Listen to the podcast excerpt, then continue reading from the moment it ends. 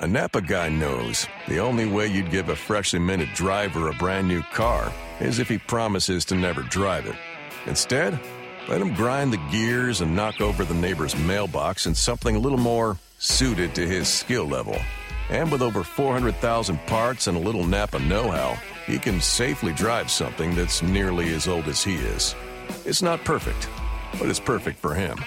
That's Napa Know How.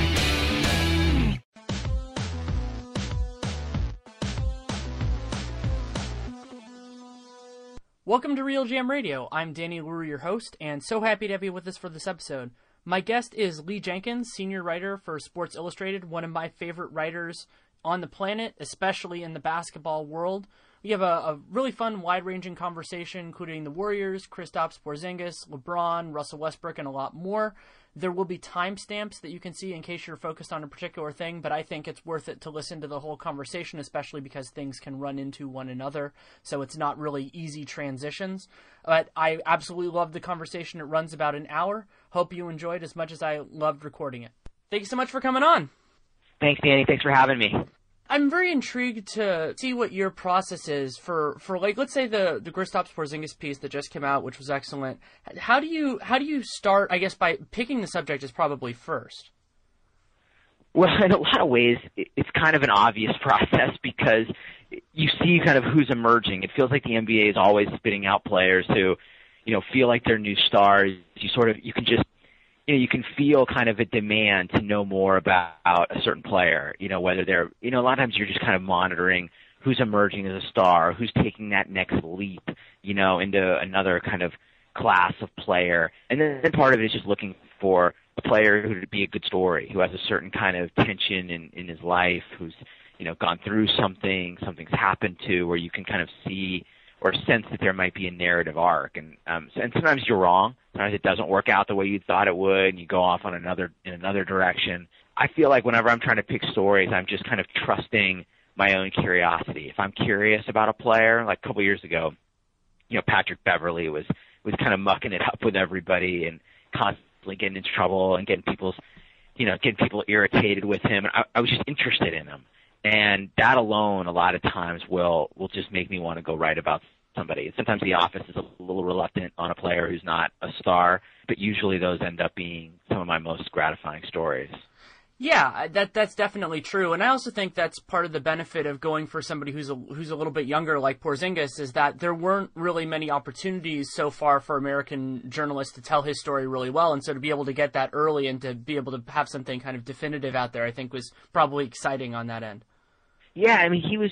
Listen, everybody was talking about him. There was, it felt like a craze, and if anything, I was on him. You know, maybe a little bit late. I probably should have gone out there and done it a bit earlier. But it, there was a lot being written about him, but I didn't feel like, you know, I really knew anything like who he was. Now that to me is sort of the objective with all of these stories. Is there's so many people who are better than I am at at telling the story of what they do and um, what guys do and putting it in perspective. Their, you know, their basketball skills, their numbers, their games. You know, what I try to get at with a lot of these stories, because I am fortunate enough usually to have some time with the subjects in real time, is to give a glimpse into who they are. And you know, Porzingis was an interesting an interesting subject because usually when you take, you know, a guy who's really young from overseas, first year, the interview is kind of a challenge. It's hard to sort of really feel like you know the you you sort of feel like it's hard to kind of get to know the person or forge a connection. But Porzingis comes across as so American. I mean, you can just you can tell he's watched a, a bunch of interviews. He sort of has that kind of cadence down. He understands sort of the importance of telling stories about his own life. He's already reflective. This class of rookies in general is pretty startling, actually, at kind of how savvy they are. Um, you know, because I've interviewed a bunch of them now, especially Russell, Porzingis also, Towns definitely a bit. I haven't gotten to know Okafor at all. Winslow's a little quieter, but but he could get there too. So it's definitely as a class, it feels like it's going to be a good one as far as just NBA ambassadors and spokespeople. And it's incredible with this class because it's also a younger group. This isn't one of those collections where you know you just had uh, happen to have a bunch of sophomores and juniors in college that stayed a little bit longer. Most of these guys are teenagers, and yet they still already have that savvy. I mean, I'm sure you've seen the interview that Towns did with Durant when he was a teenager, when he was a younger teenager, as opposed, and that, uh, it's just incredible to see. I think part of it also is that these guys grew up in a time when the media has been kind of the omnipresent state that it, that it is now. So they, I think they came in with that understanding. I think that's right. I think so much of what these guys do is visualize themselves in certain situations, and that's something Porzingis talked about a lot. Is you know, he'd be sitting there in Spain with his YouTube, you know, just watching games, watching things, watching NBA games, watching NBA highlights, and he would put himself in situations. He would visualize himself on the floor with Chris Paul or you know on the floor guarding Durant, things like that. And he would he would visualize it all, and I think that extends partly to some media interactions also and, and, and press conferences, how you want to sound, how you how you kind of want to come across. I felt like when I was talking to him, I was talking to somebody who had you know definitely kind of reviewed all of these things in his head you know, going back to when he was young. And, and was amazing about him, Danny, is he's not one of these guys who overseas created some kind of craze. I mean, I think among scouts he probably did. You know, they were all interested in him, but he was really not famous over there. I mean, we're talking 2,000 people at a game, and that was on the high side. He'd be walking down the street. Nobody knew who he was. They just thought he was some tall guy. He came off the bench. So all of this kind of fame that's happened to him in New York is extremely sudden.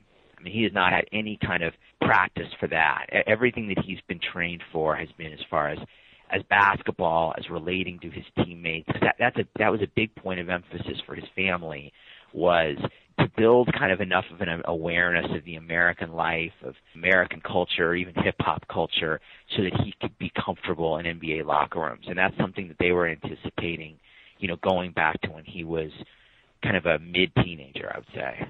Yeah, that's an amazing point, and you were talking about the idea of how other people do kind of the other side of basketball well, and what I was thinking about when you were saying that is that this section is incredibly important too. And with Porzingis, it might be one of the best examples in the whole time that I've written about draft prospects because if I had known all of these kind of nuances of his personality and his development, I would have been much higher on him because what that does is it answers a lot of the things that are questions for most European players coming over. Exactly. Dedication to the game, his ability to translate, his ability to connect with his teammates, and so would have turned those things, which are potential pitfalls for any for any player who didn't play in the U.S. I mean, whether that be even an American-born player, sometimes they struggle with that if they've been overseas a little while, and it turned those into answers. And so for me, it's a little bit frustrating that it didn't happen, but at the same point, it helps it helps show how special he is that he did that as a teenager, much less a guy who kind of let's say prepared for it as an adult.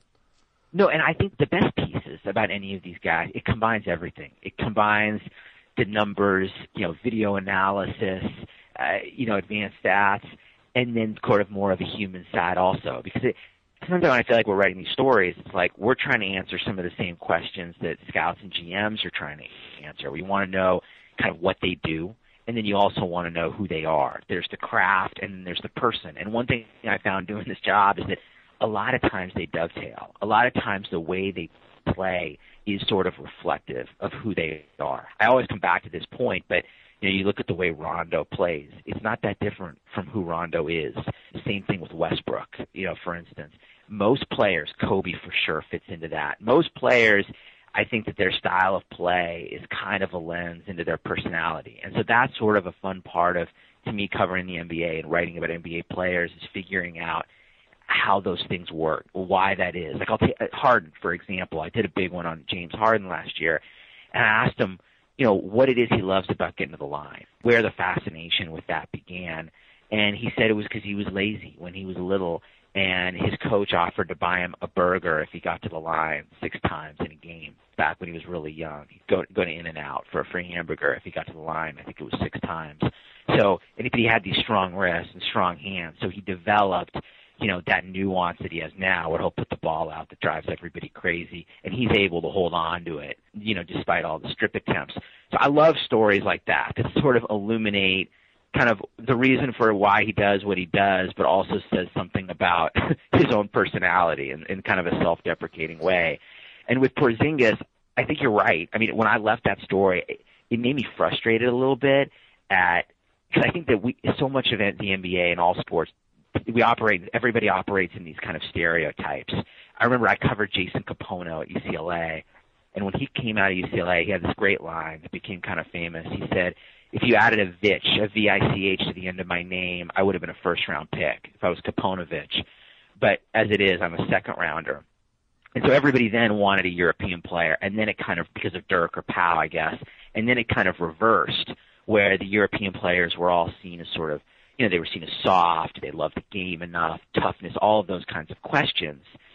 And you know, when you do a story like that, you just it's just a good reminder like this that you can't put them in these boxes. Everybody's different. And this guy Porzingis' background and the way he was kind of raised and it, it reminded it reminded me more, to be honest, of writing about an NBA player who grew up in the inner city. I mean, about somebody whose dad was out of work, you know, had to get a job as a bus driver, waking up at 1 a.m. to do that morning shift. Basketball was seen as the way out. The brother was playing professionally in Europe and sending money home. They did not have a lot. I mean, basketball was lifeblood for that family, and so there was no such thing as the soft Euro. I mean, these were these were people who were attacking their dream because they really didn't have another choice.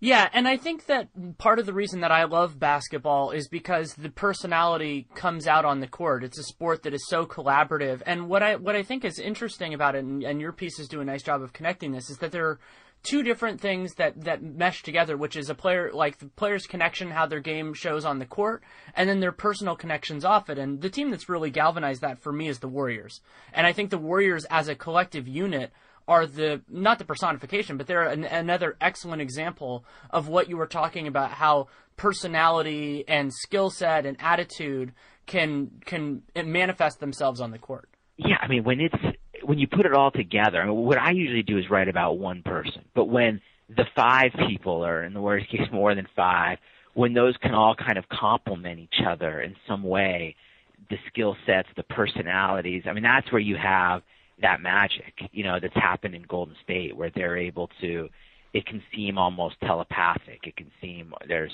you know, there's art, there's poetry to it. That's a lot of the appeal of watching the Warriors. But I think, you know, when you kind of get in there and you're with them the way you are, I've gotten to be in, in, in little spurts. You can see kind of the way they play off each other and, and the way those personalities complement each other. And it, you're right, it's not that different from the way they are on the floor. And I, and I'm sure there have been times in sports. I mean, chemistry's weird. There are times when I think teams don't like each other, don't get along that well, and they're still able to hum um, when they're on the floor. But you know, definitely what you see more often is when you know the chemistry is sort of enhancing uh, is enhancing the on-court product, and I think that's that's what's going on with Golden State. I mean, could you have more than one Draymond Green? That might be t- that might be tricky. But if you have one, it's just right. And I'm not talking about from a what he does on the floor standpoint. I'm saying it's good to have one personality like that. It's good to have, you know, if you have one guy who's quiet like Klay, I mean, it's it's it's interpersonal dynamics, right? It's it's it's like that with with every group of people. You know, when you're kind of all together all the time, working toward one goal. I think everybody kind of finds their role in a group, off the floor, on the floor, and sometimes they do mesh. Yeah, and what makes this Warriors team different, I think, is that you're talking about with chemistry and how teams can overcome it. I, I completely agree. I think the Shaq Kobe Lakers at the end are probably a good example of that, though they ended up losing that last finals. But what to me, what chemistry breeds is longevity. And so you can stay together longer. And the the analogy that's been used a few times, I think Bill Simmons used it once famously, is to me the Warriors are like they're like a band that formed early in life. Like like U2, I think is like this. The Beatles were like this until you know, of course, they broke up.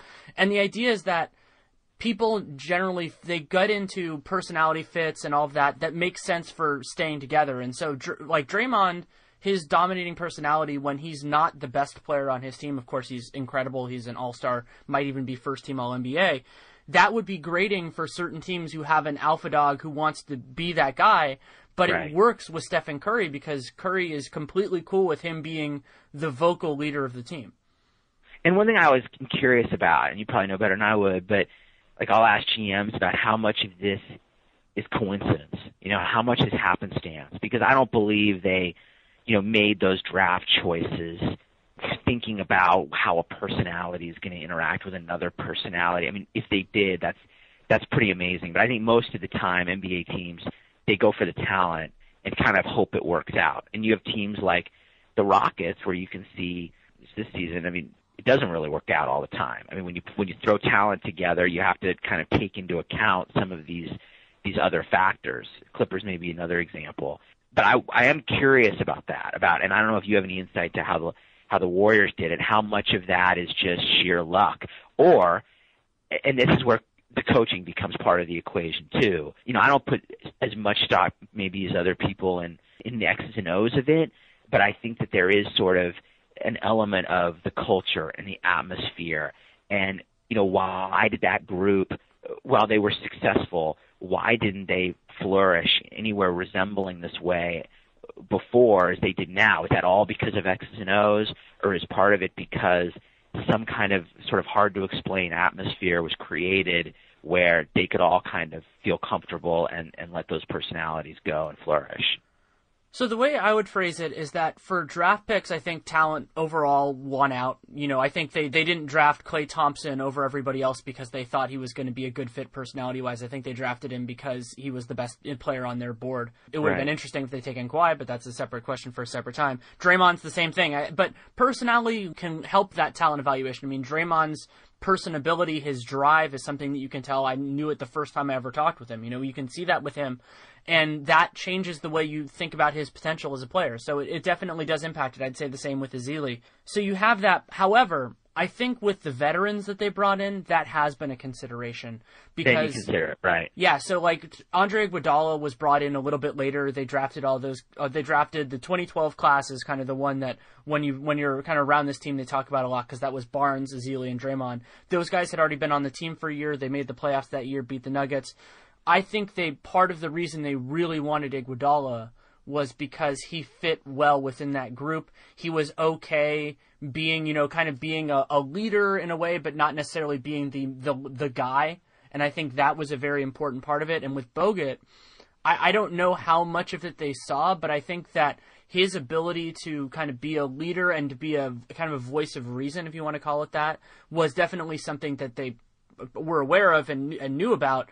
And like for me, Bogut is actually a really good, uh, kind of a really good call sign for this because he was the first guy that I ever saw on the court call out David Lee for some of his lapses. And you know, Lee had been an All Star for the Warriors, had been an All Star for the Knicks, and he had, you know, he was a guy who who didn't necessarily bring it defensively every possession. I'm being charitable, and Bogut was had the credibility and the guts to say, you know, you should be doing better at this. And I think that all of all of us who you know played sports at any level. I mean, I never I never played beyond high school, but you need to have those types of people to keep everybody in line because otherwise you're not going to reach your potential. And so Draymond, of course, has taken on some of that. Iguodala, and so they've been able to fill all of these niches with players who also never really had to deal with much losing since they've been here, and that's I think something that creates a lot of discord as well.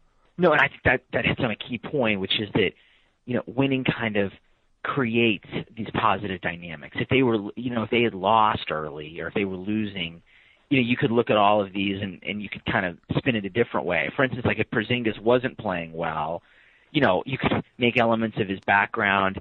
You could explain it away in a totally different way. You could look at it from another side. And so I think that a lot of times, you know, we look back and try to kind of explain we're looking back and trying to explain success, and it, and it's easy. But how much of that success, kind of, how much does winning breed winning? In other words, how much does the chemistry result from the success, or how much is the success the result of chemistry? And that's you know that's probably an impossible question to answer. But I, I do think that the teams that think about this stuff, that kind of consider it, I think they all do to some degree. But I think they're playing the percentages in a way that that helps them a lot.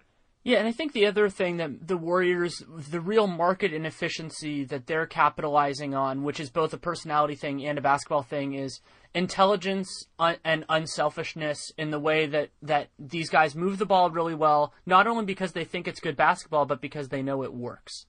And mm-hmm. that is something that what there, a lot of great players don't necessarily do, either because they have a lot of faith in themselves or because they're not as good at that. And the Warriors, through a lot of different means, and that's top to bottom. I mean, I, I, made this comment during the Spurs game that I was wondering how many of the guys that don't play point guard, who are the 10 best passers that aren't point guards, were in that game. And I think the answer was, in my mind, was probably around five or six.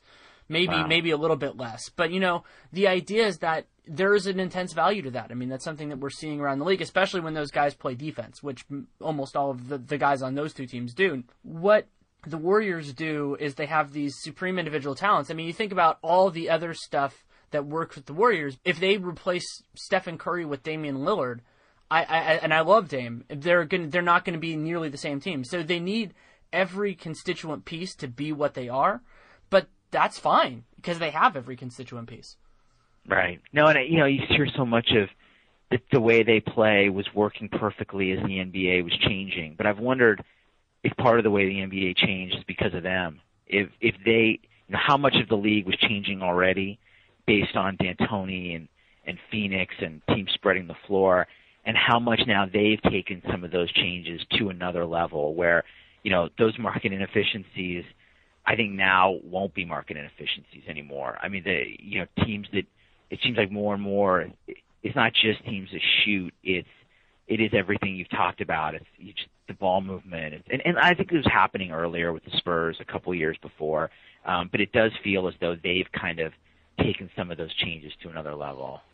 They have, and also the part that makes the Warriors different and what's going to be so hard to replicate when teams try to do that inevitably is they're one of the best defensive teams in the league. They were the best last year, and the fact that you you don't have to make the hard choices that some teams have to do when you when you value things like passing and and shooting and floor spacing usually you're making a sacrifice on the other end. And, you know, to a point, sometimes the Warriors are. I mean, sometimes Andre Iguodala is going to have an amazing stretch of three-point shooting for whatever reason. But the challenge with it is that there are very few individuals you that you don't have to make those choices on and that also are willing to play a smaller part in a bigger machine and to sign on for that. And one of the things that I've been thinking about a lot with the Warriors, because there are lots of different ways to build teams, is I think they benefited a lot in that way from a personality standpoint by drafting almost all of their key players because they developed a personal chemistry that I think facilitated this working without them really wanting more from it because they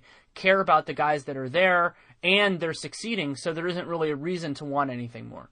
What's it like to cover it? I mean, there are so few situations in sports where there's really you know, usually you have ups and downs. You know, it's kind of what makes I mean sports is such a reality show. Every team is its own show. And in this case it's it's really not. It's just it's just one one long joyride. What's that like to cover? It's surreal. It's even more surreal for me because I started covering the team. This is my seventh year. So my first year was Stephen Curry's first year and Don Nelson's last. And that team was bad. They were entertaining, but they were bad. And so I've been able to cover this team as they've gone from being bad and entertaining to being having potential to realizing every inch of that potential.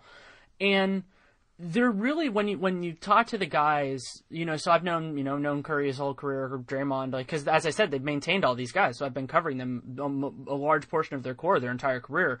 Is they're not they're not different. They're just more famous now. You know, Draymond Green now is, and from a personality standpoint, from talking to him, is the same guy he was. Stephen Curry, when his rookie year, he and I had back when there were like no people covering this team. He and I would sometimes we'd be in the locker room and we'd talk about losing because I found that interesting. He talked about how frustrating it was, and the quote that always sticks out to me, I think I included this in the MVP piece I wrote, was that we talked.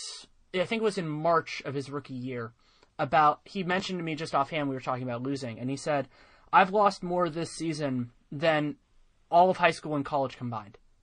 And he was, and, and he wasn't saying it in a way to complain or anything like that. He was just talking about how the length of the NBA season, coupled with being on a team, and how it can, you know, how it can be challenging and how it can, how it can hurt you. And he's like, but I think we're going to get better and all of that kind of stuff. And there's some great quotes and tweets about that, about his optimism and everything like that. But that's who Steph is. That's who he's always been.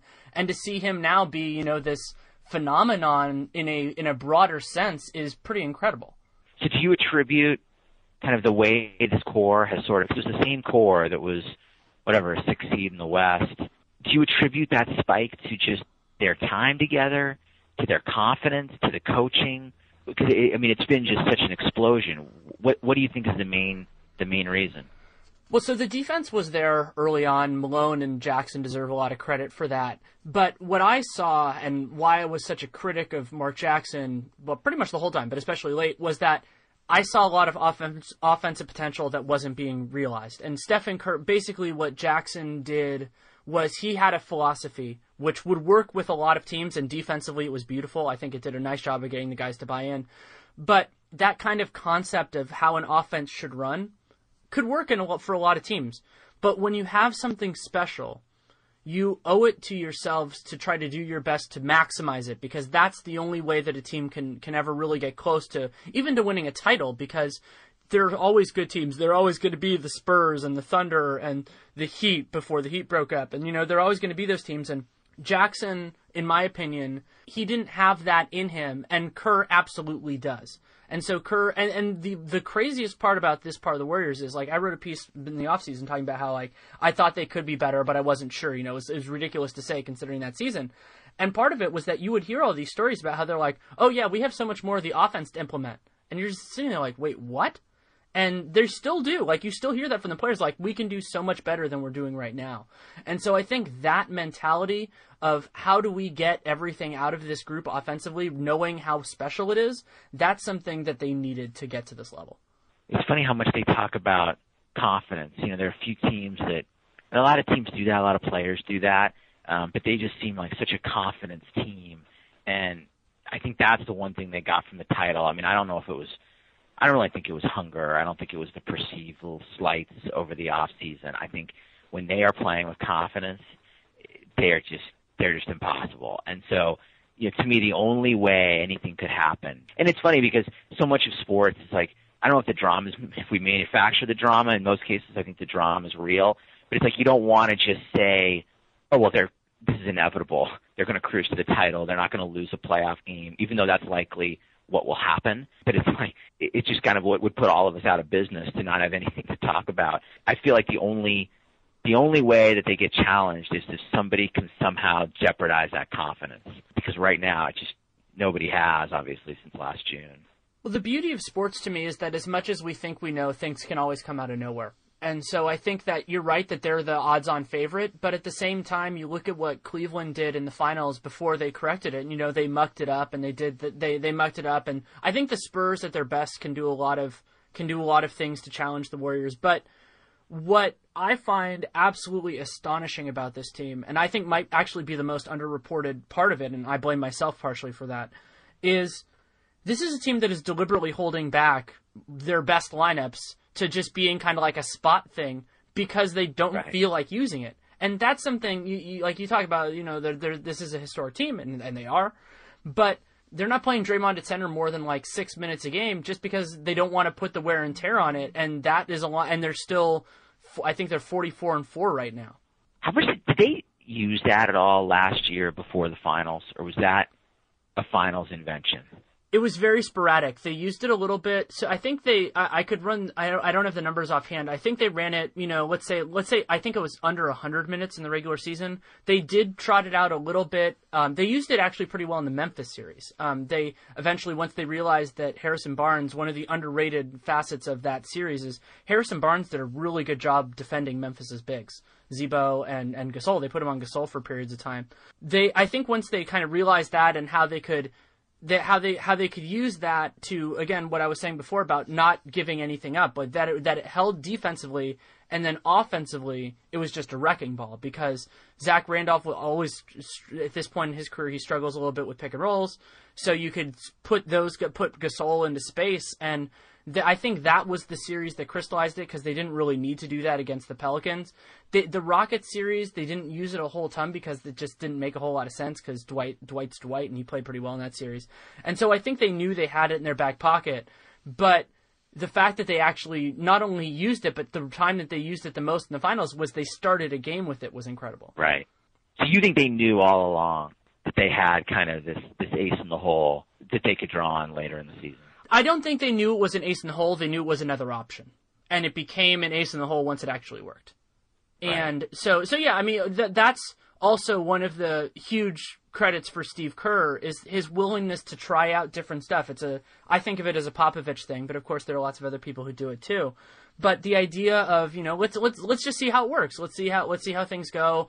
And the attitude of even in the Memphis series, they probably weren't sure that it was going to work, but just to try it, and it did because having smart players who are capable of figuring all of that out, not on the fly necessarily because they can practice it and they can do it, but in a different, way, you know like to do it without really having that foundation in games as as solidly as some coaches would probably be comfortable with is a huge credit to everyone in the organization. What do you think is the kind of team that would give them the most trouble, or what do you see as if there's any pitfall besides just an injury? Do you see anything? It would have to be a team that moves the ball well, because there are a couple big things. I'll, I'll, say it more in terms of what the team, the, the team that beats the Warriors, won't do. They won't turn the ball over. They won't make bad, mis- silly mistakes on defense, and they'll have a strong second unit because the Warriors, they're as as good as their depth is. Their starters play so much better together that you don't really want to separate them and the second unit is they're all good players, but I don't think there's a cohesive theory of the bench. It's just like, hey, let's have a good bunch of good basketball players. So that's why the Spurs make some sense because the Spurs have a wonderful second unit. They pass the ball really well, except for the game they played against the Warriors. They generally don't turn the ball over very much. But what the Warriors do that's so challenging and will be so crazy in a seven game series is they can put you out of your comfort zone the entire time because they can just throw lineups out there. And so, like, you're, you're sitting there wondering, okay, well, the the moment that stood out to me was that they did in a regular season game was in the in the Spurs game. They just decided, okay, every time Tony Parker's on the floor, we're going to go after him wherever they put him. If he's on Harrison Barnes, Harrison Barnes is going to post him up. If he's on Curry, Curry's going to run all around the court. Klay, the same thing. And so, that kind of ruthlessness is exactly what a great team like this needs to to basically demoralize everybody. But at the same time, they're not unbeatable. They just might be better. They're definitely better than everybody who's out there right now.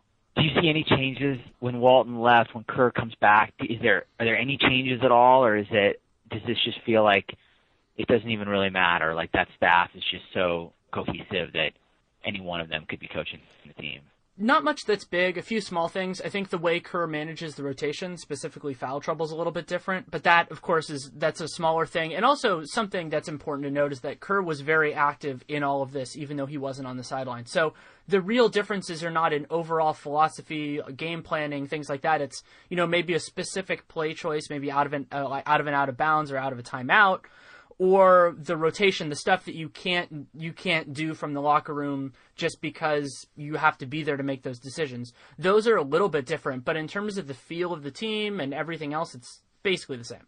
You think Luke will get another job? Will get a job this summer if he wants it. I think he's gonna. I think he's gonna be one of the, if not the most popular, one of the most popular coaching free agents out there. However, he would be very wise, in my opinion, to pick the right situation. And I, am not going to say what that is because it depends on what he values, whether he wants to, you know, have the right ownership and GM. I think that's something that he he'll probably understand better now than he would have if he'd been an assistant somewhere else's.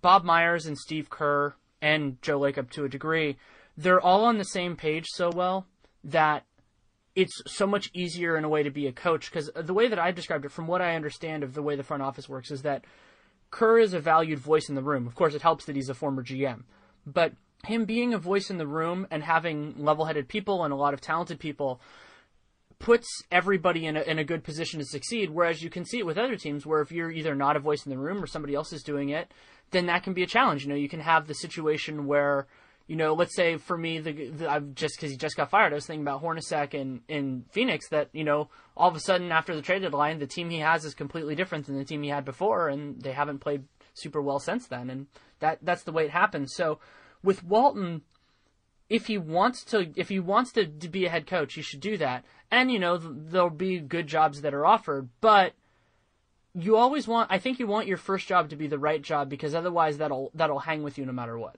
would you have any sense of what his motivation is? If he, if that's kind of what something he's aspiring to do, or if he's kind of just happy doing what he's doing for the next couple of years? I personally don't know him well enough. I think you probably, you probably with the profile you did on him, I think you probably have a better idea of it. What I, my instinct, based on what I know about him, is that it would take the right job. He, I don't think he's going to be a guy who says I have to be a head coach this year. He, from his playing experience and from you know from his experience just in basketball, I think that the people who appreciate how special this team is will probably try to ride it as long as they can. And so I could see him doing that because those jobs are always going to be there for him. His reputation is not going to get tainted by being associated with this team.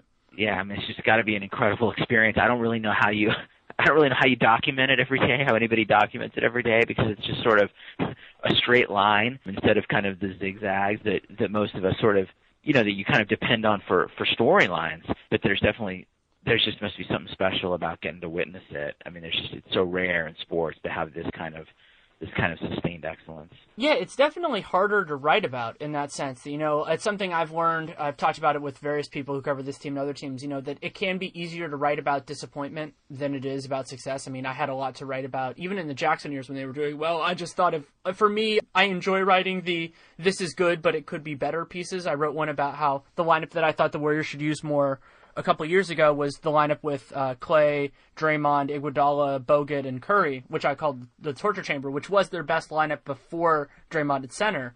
So you, those kind of pieces I've always enjoyed, but as a kind of if you want to call it as a basketball fan, just in that sense of somebody who enjoys good basketball, it's really insane to just be able to sit there and know that other than like maybe two games this, maybe like four now, you're going to see a team play really, really well and that's crazy because basketball it's an 82 game season you don't expect that that's not what happens and it's it's been a really remarkable thing it's great uh, so I wanted to ask you about Russell Westbrook because he's a guy that, that I, I found fascinating. When you were starting to write about him, did you anticipate kind of going from the angle of where he started, or was that something that came across when you were talking with him? I always get back to where he started usually. I mean, unless you have somebody who's just been written about so many times, or I've written about so many times. But Westbrook, you know, as as significant of a player in the NBA as he is, there haven't been too many um, kind of definitive stories about him. He's definitely kind of a puzzle and not the most accessible player, not close in the league.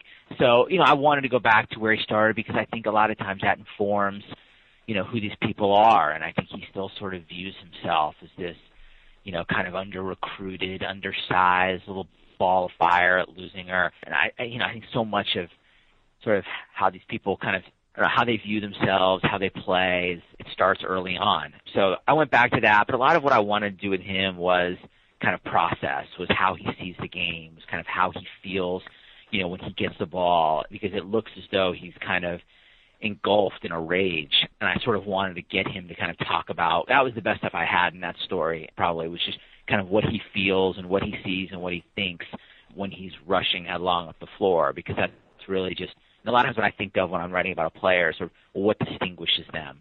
And to me, the image, kind of that lasting image of Westbrook, what distinguishes him is is that moment, kind of the kinetic energy of that, of when he has the ball and he's just in a rush.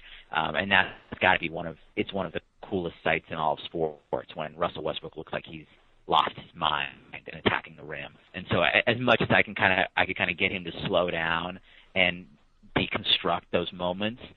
That was kind of what I liked about the story. The stuff about his upbringing and everything, I like that to be in there because I think it explains some things. But in that case, it wasn't. I didn't think it was the most significant part of it.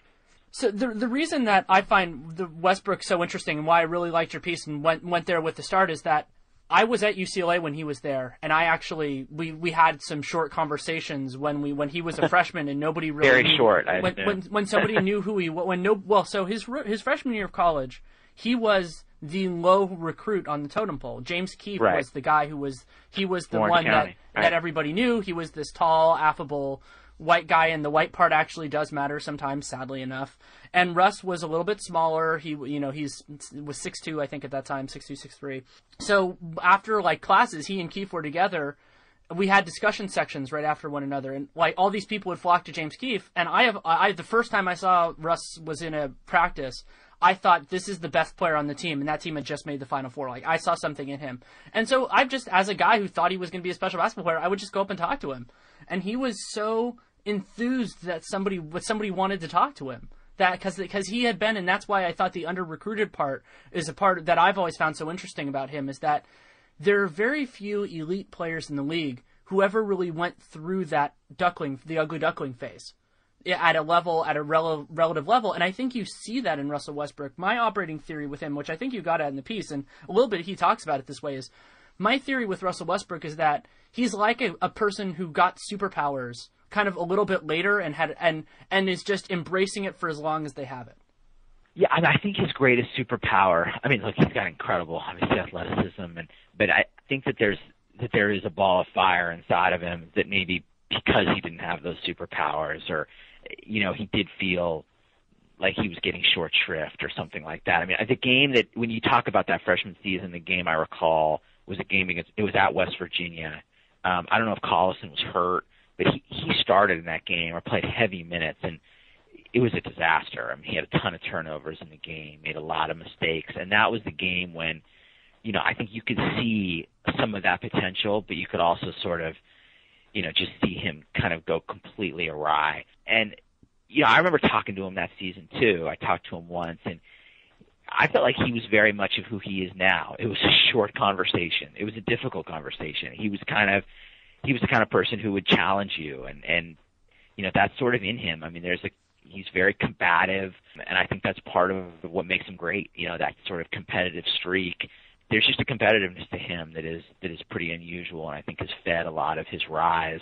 Um and even at that at UCLA, I mean you think about how many great players were on that team they didn't start him at point guard against Derrick Rose. I mean, if if they'd put him at point guard in the Final Four, they might have won the national championship. I mean, Memphis destroyed him in that game, but I don't really think UCLA, as much as they loved him, as much as Kerry Keating loved him, I don't even know that they totally knew exactly what they had until it was too late. And and they really did like him a lot. I mean, nobody was really offering him. I mean, I think it was Creighton and San Diego State were in on him. Wyoming. Um, UCLA made him wait they made him wait until the spring. To, I think it was a Afflalo. They wanted to make sure a Afflalo was going pro. Afflalo or Farmar? I, I could be mistaken, but one of those guys had to go pro for Westbrook to even get his scholarship to UCLA, and he really wanted to go to UCLA, so he was willing to to wait it out. But that's unusual. I mean, there are very few guys who are NBA stars who had to have that kind of uncertainty. Like, hey, we want you, but you have to wait till the spring for your scholarship. And I don't really know that that kind of lit a fire into him, into him, or you know, a bitterness. Because I sort of went there in the interview, and he kind of rejected that. I think it was there to begin with. I just think that's kind of the way this guy's wired because everybody, you know, everybody I talked to who knew him when he was young, they all have kind of a similar description. It was like, who's that little kid running around looking like his head's cut off? And they always called him a maniac, and they always called him crazy. That's just the way he's always played. And then when those, you call them superpowers, when those kind of gifts all kicked in physically, they combine with whatever that is internally that fuels him to create a pretty unstoppable package. Yeah, the parallel I would use is it's kind of like what happened to what happened to Anthony Davis in a different way. So Anthony Davis was a talented small who then was able to transition into being a big, and I think what Russ had was he had the drive that you have to have to be a really small guy to try to succeed, but you just when you're five ten or five whatever he was when he was like a sophomore and junior in high school, it's just hard to make it to that level. And then all of a sudden he got the thing that he got the thing that he needed to make him special. And I think the drive and all of that was already there.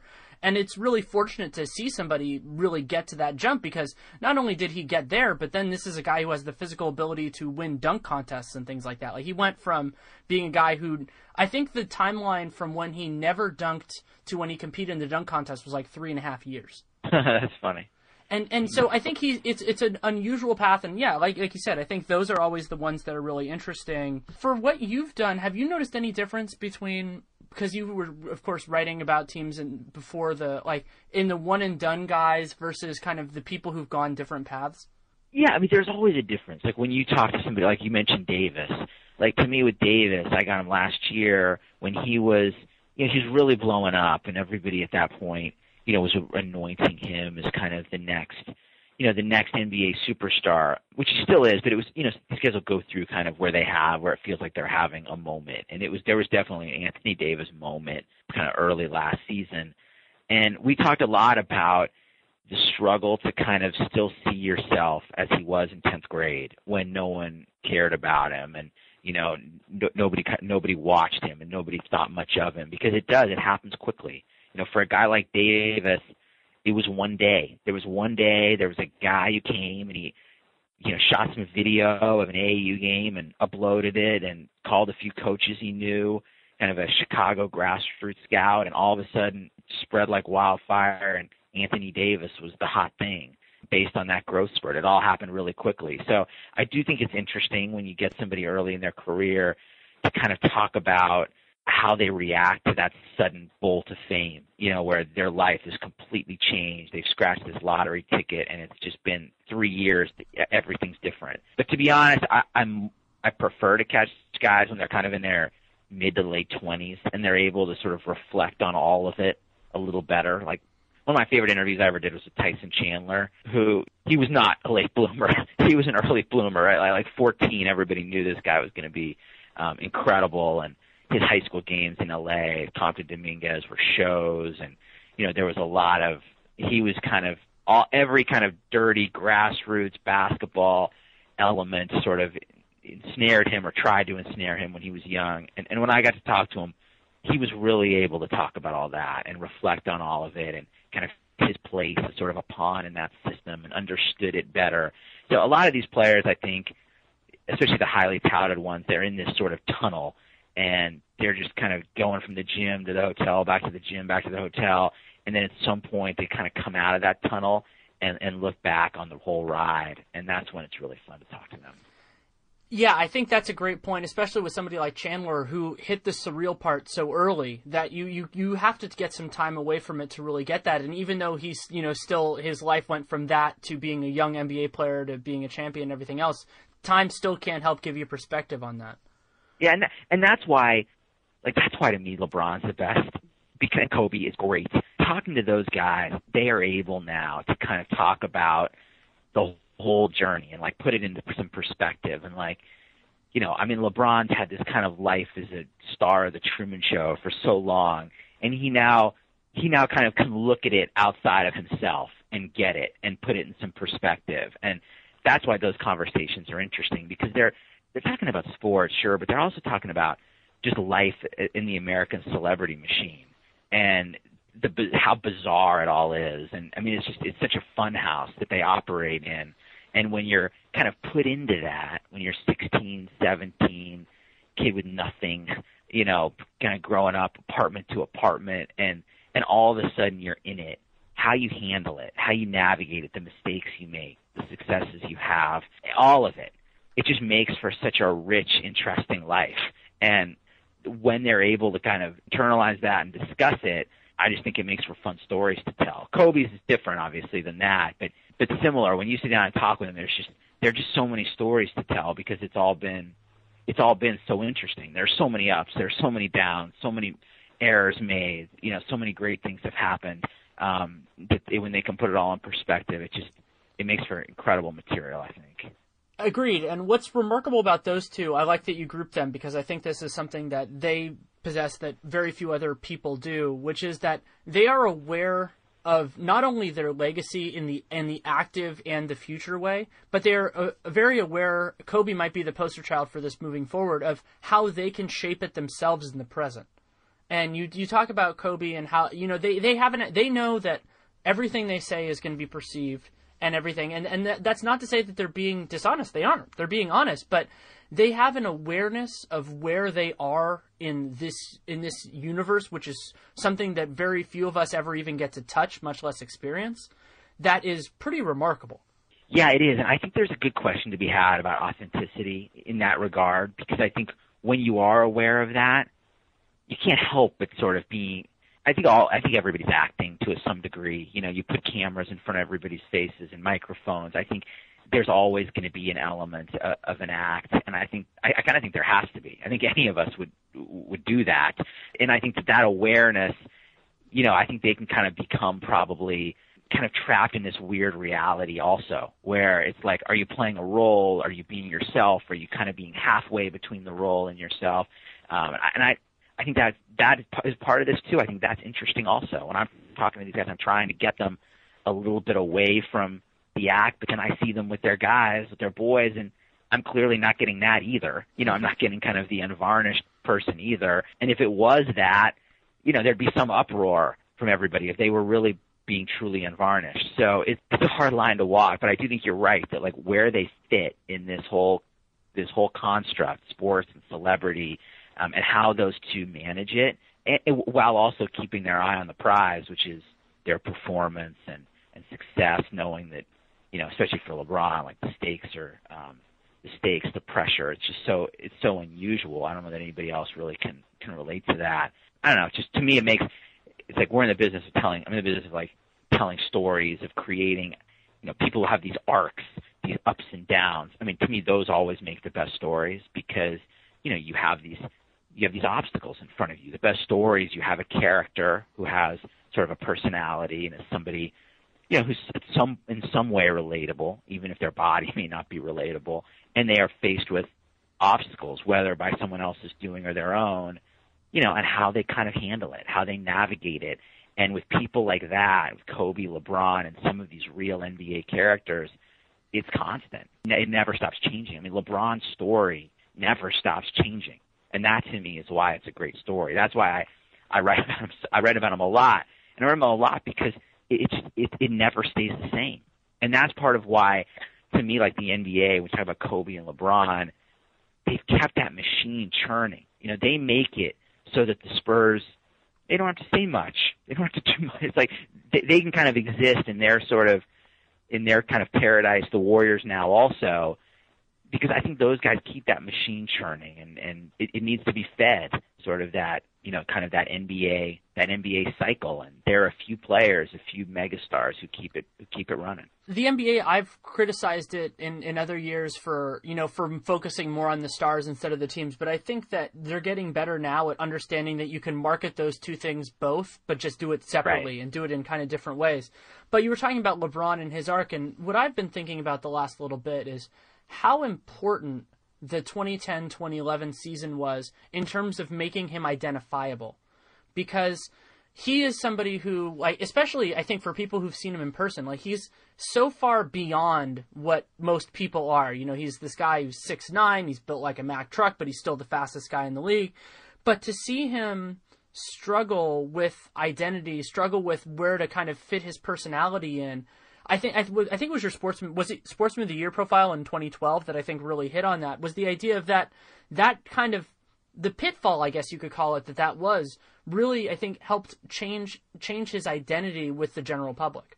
Yeah, I mean there was real vulnerability there. I think when you have somebody who looks like that and is blessed like that, when you sort of I mean I don't know that anybody people, I think a lot of people held it against him that vulnerability. But to me, I agree. I think it did make him identifiable and it made him relatable because you could see the backlash, everything after the decision, the scrutiny.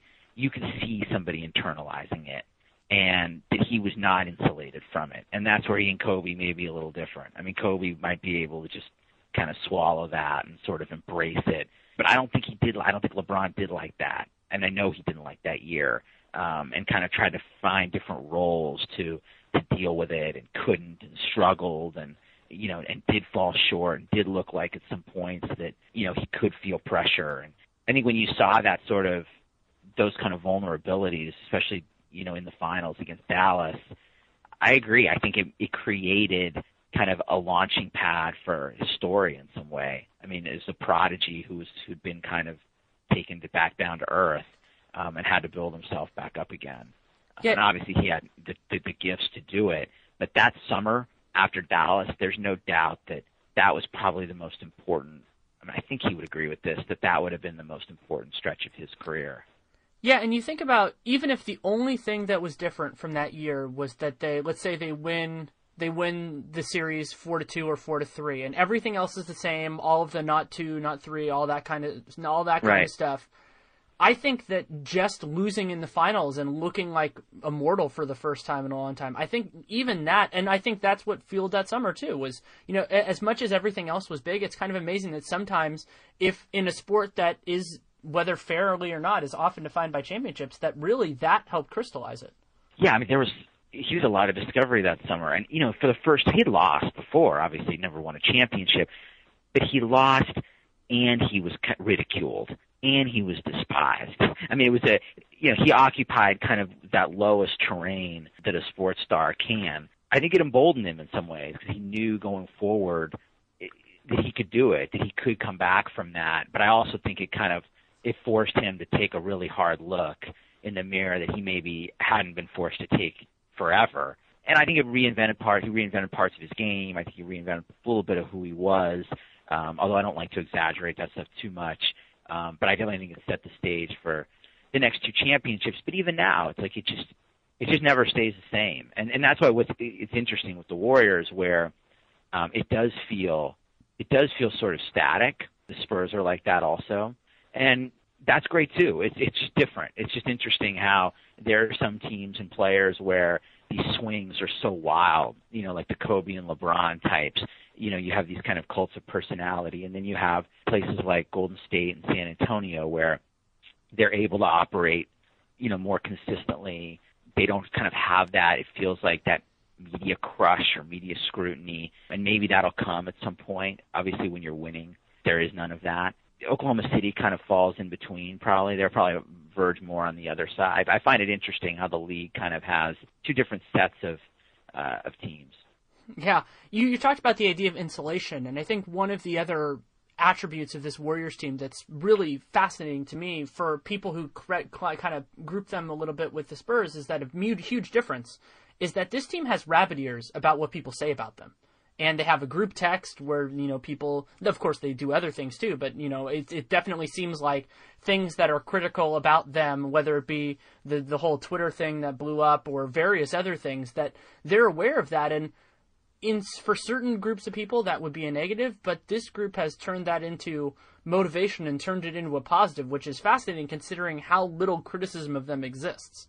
Yeah, and I think so. I mean, I think so many athletes do that, right? It's just it's all kind of manufactured. They, they'll find it seems like disrespect pretty much anywhere. What I what I think is interesting is the Warriors don't seem to doesn't seem to really be their sensibility. I mean, they, they seem to just kind of enjoy playing and enjoy the competition. I don't know how much they even need all of that all of that fake stuff. You know, they don't really talk that much. You know, the the verbiage that kind of consumes everybody else, like you know, hunger and the fight, and you know, comparing games to battles.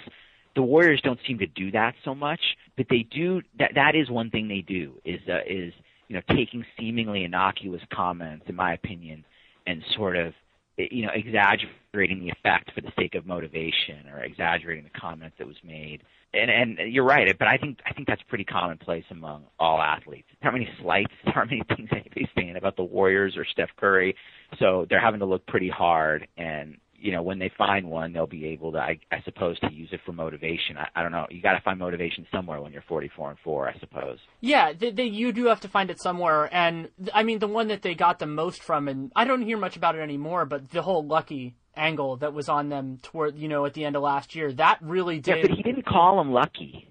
He said you need luck to win a championship. But right? but I think it was it wasn't just Doc. It was everybody. You know, it was it was there was a media narrative. Was the idea of like, oh well, they they didn't get anybody's best shot.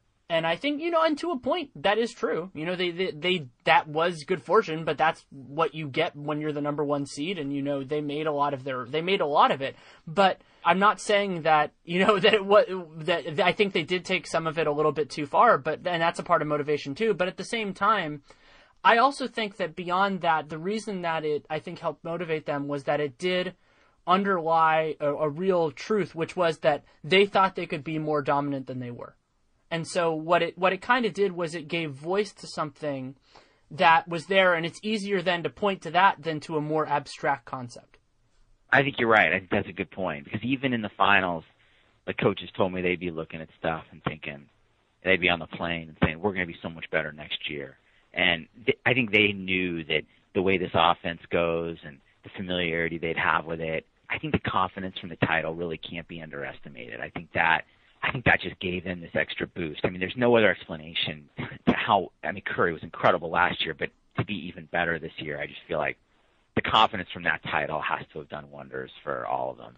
And to be even better, despite the demands that he had this summer in terms of publicity and everything else, is really kind of to me says a lot about his dedication to the game and everything. Because you think about he won the MVP, he could probably should have won Finals MVP and had all this, you know, went to Asia, had all this personality, you know, he's doing all the all the late night shows and all that, and still gets better, is remarkable to me. I'll, I'll let you go on this. what teams and players are you enjoying watching the most this year, just as a fan? Well, it's a weird year because it feels like nobody really counts outside of the team you cover. Um, but no, I think I'm I'm still interested in the Thunder. I'm interested in the Cavs. I feel like those are two teams that you know potentially have a higher ceiling that they haven't reached yet. So I mean, you're just wondering if anybody can emerge as a contender outside of the two, outside of Golden State and San Antonio. And I still feel like those ones may have a little bit farther to go. You know, if if Oklahoma City can kind of work out its rotation, if the if the defense can improve, uh, if they get more used to Donovan's system as they go, you know, I've I always just feel like they're wildly fascinating because they do have so much talent and and the specter of Durant. I mean, they that storyline really hasn't dominated the NBA the way I think a lot of people thought it would this year, but it's hanging out there. Is what happens if that team's a second round a second round exit again? You know, them and Cleveland are probably the two most interesting to me. I mean, Cleveland's Cleveland's just fascinating because you don't know how much time they're going to have, that this iteration is going to have, and it feel there's a desperate feel to it, an urgent feel to it that I think they are looking so keenly at the Warriors. They, they fall, I think they follow them so closely, and you know I don't know if it's to their detriment or to their benefit, but I think that they are, you know, they are really grinding to try to to try to get close to that level because I think there's an anticipation that that a rematch may be in the cards and from right now where you sit it wouldn't look like much of a matchup maybe but we're not at the end yet yeah, we'll have to see where those teams can get. Well, thank you so much for taking the time and keep up the great work. Okay, thanks, Danny. Appreciate it. Thank you so much to Lee Jenkins for coming on. You can, and I would say must, read him at Sports Illustrated, also SI.com, and you can follow him on Twitter at SI Lee Jenkins, and that is SI underscore L E E J E N K I N S. He's a great follow on Twitter. He is an unbelievable writer, and something that cracked me up as I was editing this was that about an hour after we recorded, but before this is being released, Yahoo put out the report that about the possibility of Kevin Durant going to the Warriors, and I thought it was funny because we talked about how it had been a back burner story, and that might be changing in the near future. As some of you, maybe many of you know, I have been on that possibility for a long time, both at Warriors World and with the Sporting News, and I'm sure that opportunity, the opportunity to discuss that will come up in the coming days, probably on Dunked On. So, uh, as I said before, read Lee Jenkins, and I would go back if you're less familiar with his work. I would go back and try to find things, especially on on people that you're interested before. His hard, the Harden story he tells in this is incredible. His some of his best work is LeBron. I was talking with somebody recently, and I, I, I personally feel that Lee has written at least the three best pieces interviews and pieces that have been written about LeBron James in his professional career, which is incredible. Uh, one of them was his Sportsman of the Year. I believe that was in 2012, which I brought up. And I love that he can bring that out of athletes. His Porzingis piece, which came out about a week ago, is incredible. It provides the backstory for how he, you know, how he approached basketball, why his motivations and everything like that, and I think gives part of the it fleshes out why he's doing so well early. And as we talked about in it, if I had known all of that beforehand, I, I, probably would have thought more highly of him because it, it increased the chances of his success. And Lee is a master at finding those and talking about the right people. And I loved talking early on about his process because that's just something that I find fascinating. So thank you so much to Lee for coming on. Your input is always greatly appreciated. You can hit me up on Twitter at Danny Leroux, D A N N Y L E R O U X. You can also email me, Danny Leroux NBA at gmail.com. I read everything, I respond to as much as I can. If you like this podcast or the Dunked on Basketball podcast, please subscribe. And uh, it's great uh, if you download every episode, and just it, it helps our ratings, and we really do appreciate it. Also, it is great if you can leave an iTunes review. We don't know exactly how the rankings work on iTunes because they keep it a black box, but something we know matters is the number of reviews and the positivity of them. So if you really like it, that is much appreciated. And you know, it, has been a really amazing process. The uh, just for me, the ability to reach out to Lee Jenkins and have him say yes and then record just a couple of days later was thrilling. I, I, honestly could barely sleep last night. I was really, really excited about it. So I will continue this as long as I can. Of course, I love doing Dunked On as well. And we're going to have some really fun developments on that side in the next week as well. So we're working on some, some legitimately cool stuff. And thank you so much for listening. Thank you so much for reading. Oh, I never mentioned this. I don't mention enough. I have a Facebook page too, which is also Danny Leroux NBA, and I try to put up everything that I do, pieces, podcasts, all that kind of stuff. Ideally, as soon as it gets published. So it's kind of a nice way to do that. And then I have a mailing list which goes out once a week, which is not only my own stuff but also recommendations. And I, I want to get into a little bit more of that kind of thing because I really do care about that. So thank you so much for listening. Take care and make it a great day.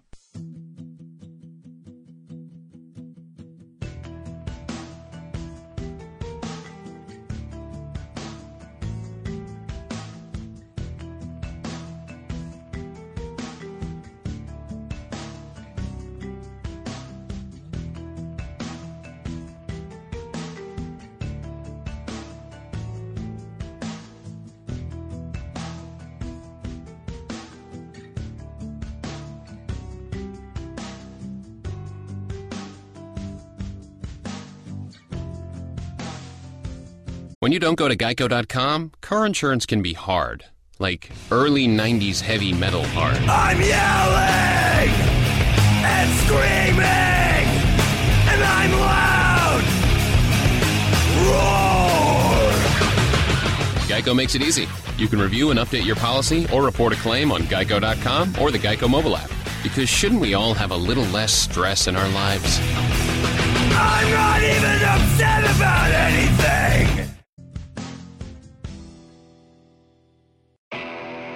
A Napa guy knows the only way you'd give a freshly minted driver a brand new car is if he promises to never drive it.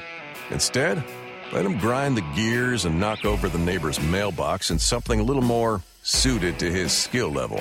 And with over 400,000 parts and a little Napa know how, he can safely drive something that's nearly as old as he is. It's not perfect, but it's perfect for him. That's Napa Know How. Run to Old Navy for revolutionary prices on summer's most stylish shorts. Tomorrow only, they're all 50% off for the whole family. All your favorite shorts, denim, linen, all of them. All shorts are 50% off tomorrow only. Run to Old Navy. Valid 630 excludes active.